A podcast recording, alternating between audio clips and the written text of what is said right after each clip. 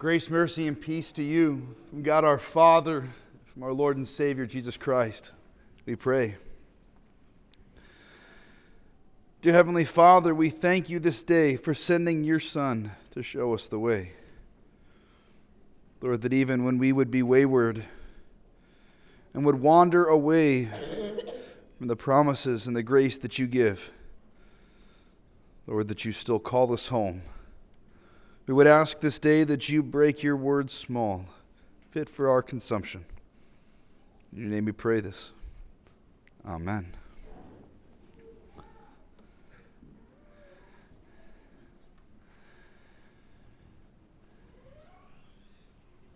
Many years ago, we were at a church with a man who is a great pastor. He's a man that I call pastor and I look up to now as a pastor.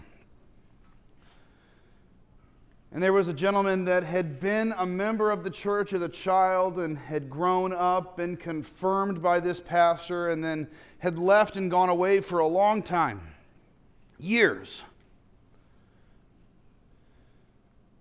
And meanwhile, the pastor had gotten reports from other folks can you believe what he's into? Have you heard about what he's doing? And man, I just can't believe it's the same kid that we saw grow up. And one day he shows up in worship. And as they're shaking hands at the end of the service, in that awkward, obligatory exchange, people are standing and they're watching as he comes up through the line. What's he gonna say? And with a big smile and the joy of a pastor's heart just pouring forth, he says, Welcome home. We've missed you.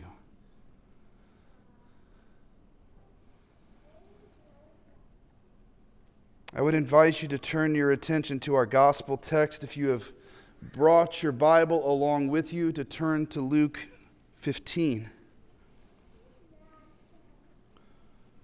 You see, we love a good underdog story. And it usually depends, though, on which side of the story we actually sit on. We like the underdog story when we can identify with the underdog.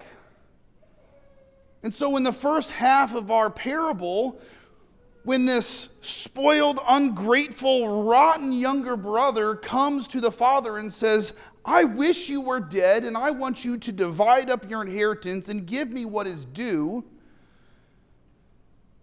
then it's really easy for us to identify with the older brother and go, Can you believe that guy? And then to watch him run off into a far country, as our text says, and squander everything he has on loose living, and then suddenly be left in want, homeless, destitute now victim of his own sin as he starves himself to death. And we can identify and go, see, that guy, he got what he deserved. He just, he didn't learn his lesson and he just kept taking the train down the wrong tracks. And you know what? It went off the rails and we told you so. We warned him and it happened anyway, but we, we said it. It's his own fault. But then we like it on the other side when the son returns home. And he repents before his father and he recognizes his faults and failures and he goes and he says, Father, I have sinned against heaven and against you. I am so sorry. I don't even deserve to be called your son.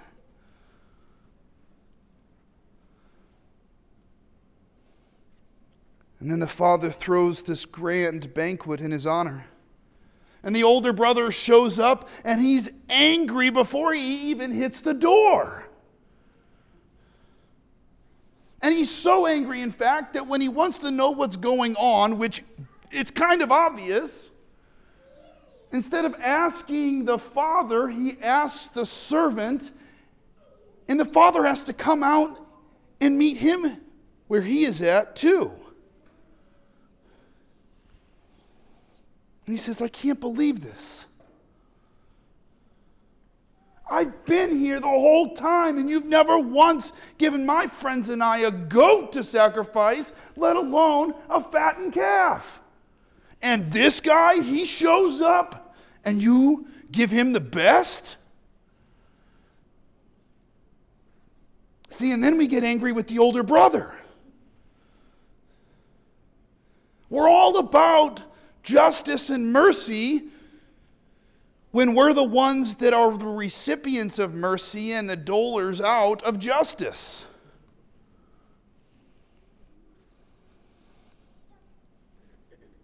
The distance between damnation and redemption is three days.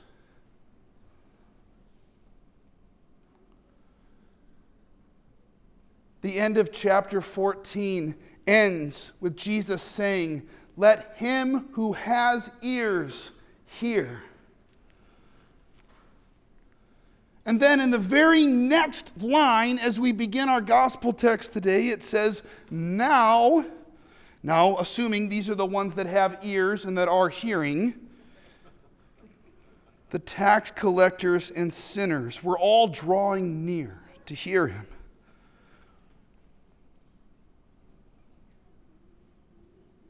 Meanwhile, the Pharisees and the scribes grumbled, saying, This man, he receives sinners and he eats with them. You see, the Jewish people had these dietary restrictions. They could not engage in anything that would make them unclean, that would separate them from the covenant promise that they believed God had given to Abraham and then to Moses and to the people of Israel. And so they were so bent on this that they put laws around their laws. And when it came to actually caring for their neighbor, they forgot how.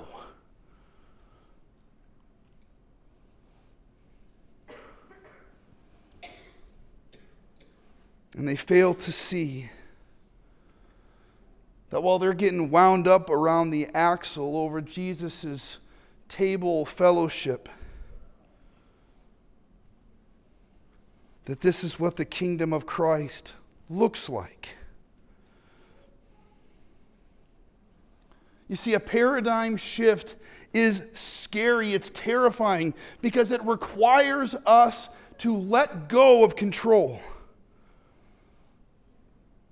right? These sinners, they don't play by the rules. And we hear this time and time again in the Gospels, where, for example, in the parable where they have all of these workers in the field, and he says, I will pay you a day's wages if you come work for me. And then throughout the day, he brings more people on. And like the 11th hour, right? He brings these other guys on to work for an hour and then they go to line up to be paid. And he says, I want the guys that showed up last to be the first in line. And he pays them the same amount that he would pay the guy that started at the start of the day. And that dude gets angry. Well, wait a second, I deserve more. And he says, Well, that's not your job. Your job is to do your job and not try and do mine.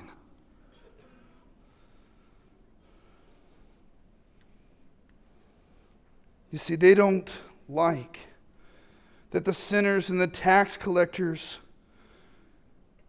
have a seat at Jesus' table. Because if they have a seat, if these unclean folks have a seat, then where are the holy, righteous, faithful people supposed to sit?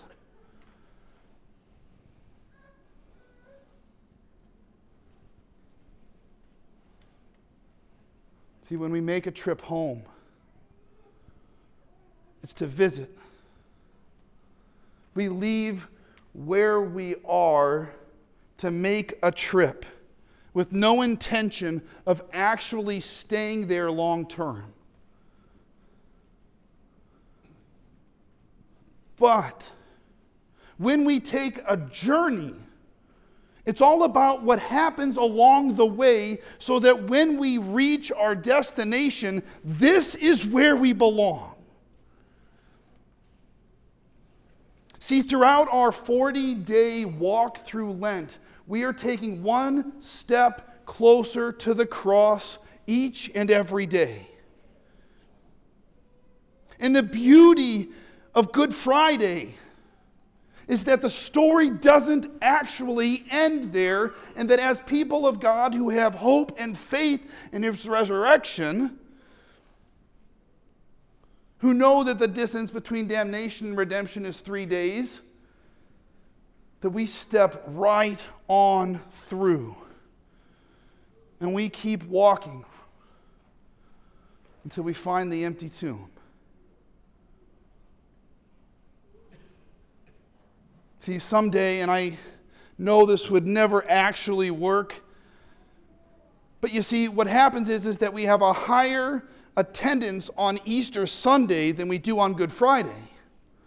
And what I would love to do someday is hand out tickets to people as they leave on Good Friday, and the only way you're getting back in the door on Sunday is if you hand your ticket back in.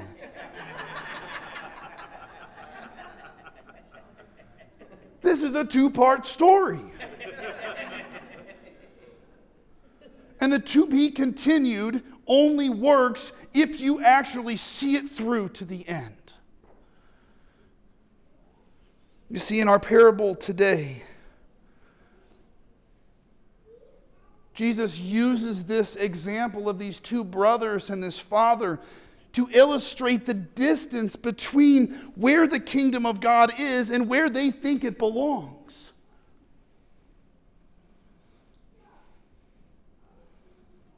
See, our journeys with Jesus draw us home. And as our second reading that Paul writes today in Second Corinthians, it changes everything about who we are along the way. Who is the Savior, who dines with the sinners that he came to save. You see, the hospitality of our fellowship is challenged to not only welcome, but to seek out folks to join us around our tables.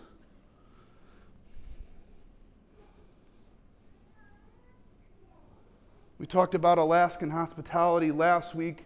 We don't care where you're coming from or who you are, we're just happy you're here.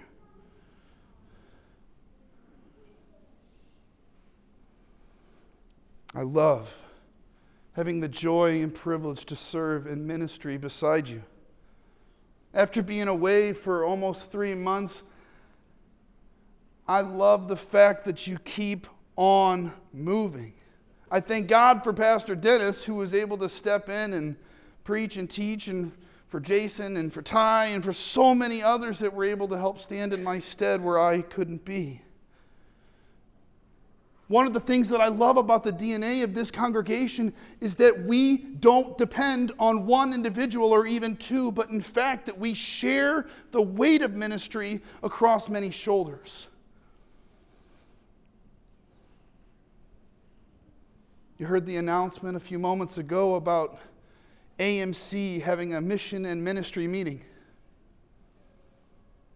As one of the 14 Alaskan congregations that have a vested interest in the Alaska Mission for Christ, selfishly, I would love to see a huge, beautiful Savior contingent as part of that conversation. Just show up and celebrate the work that God does in our state and to be a part of what that looks like, not just here on south side of Anchorage, but maybe even further beyond.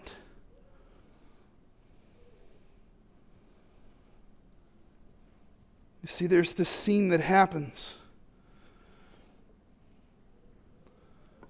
where the oldest son comes back from the field and the party's already started. The celebration is already happening.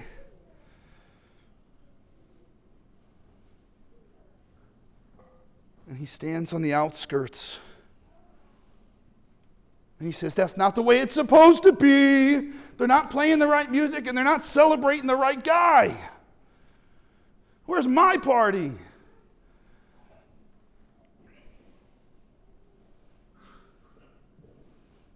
Don't let piety inhibit our participation on our way home. We find our home on our way there.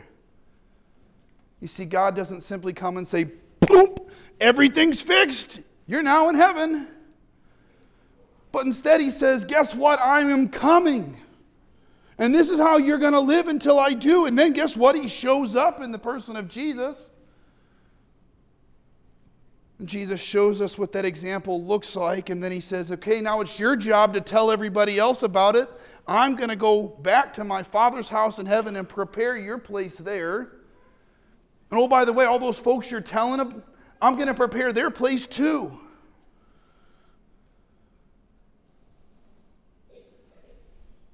The party's already started.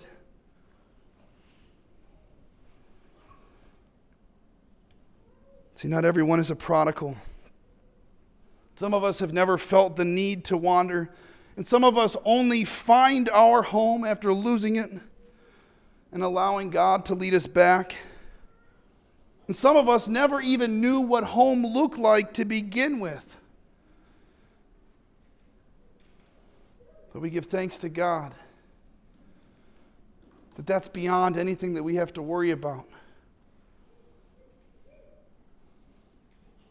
That we have the call to celebrate and be glad, that He makes the dead alive and the lost found, so that God always gets the glory, now and forevermore. Amen.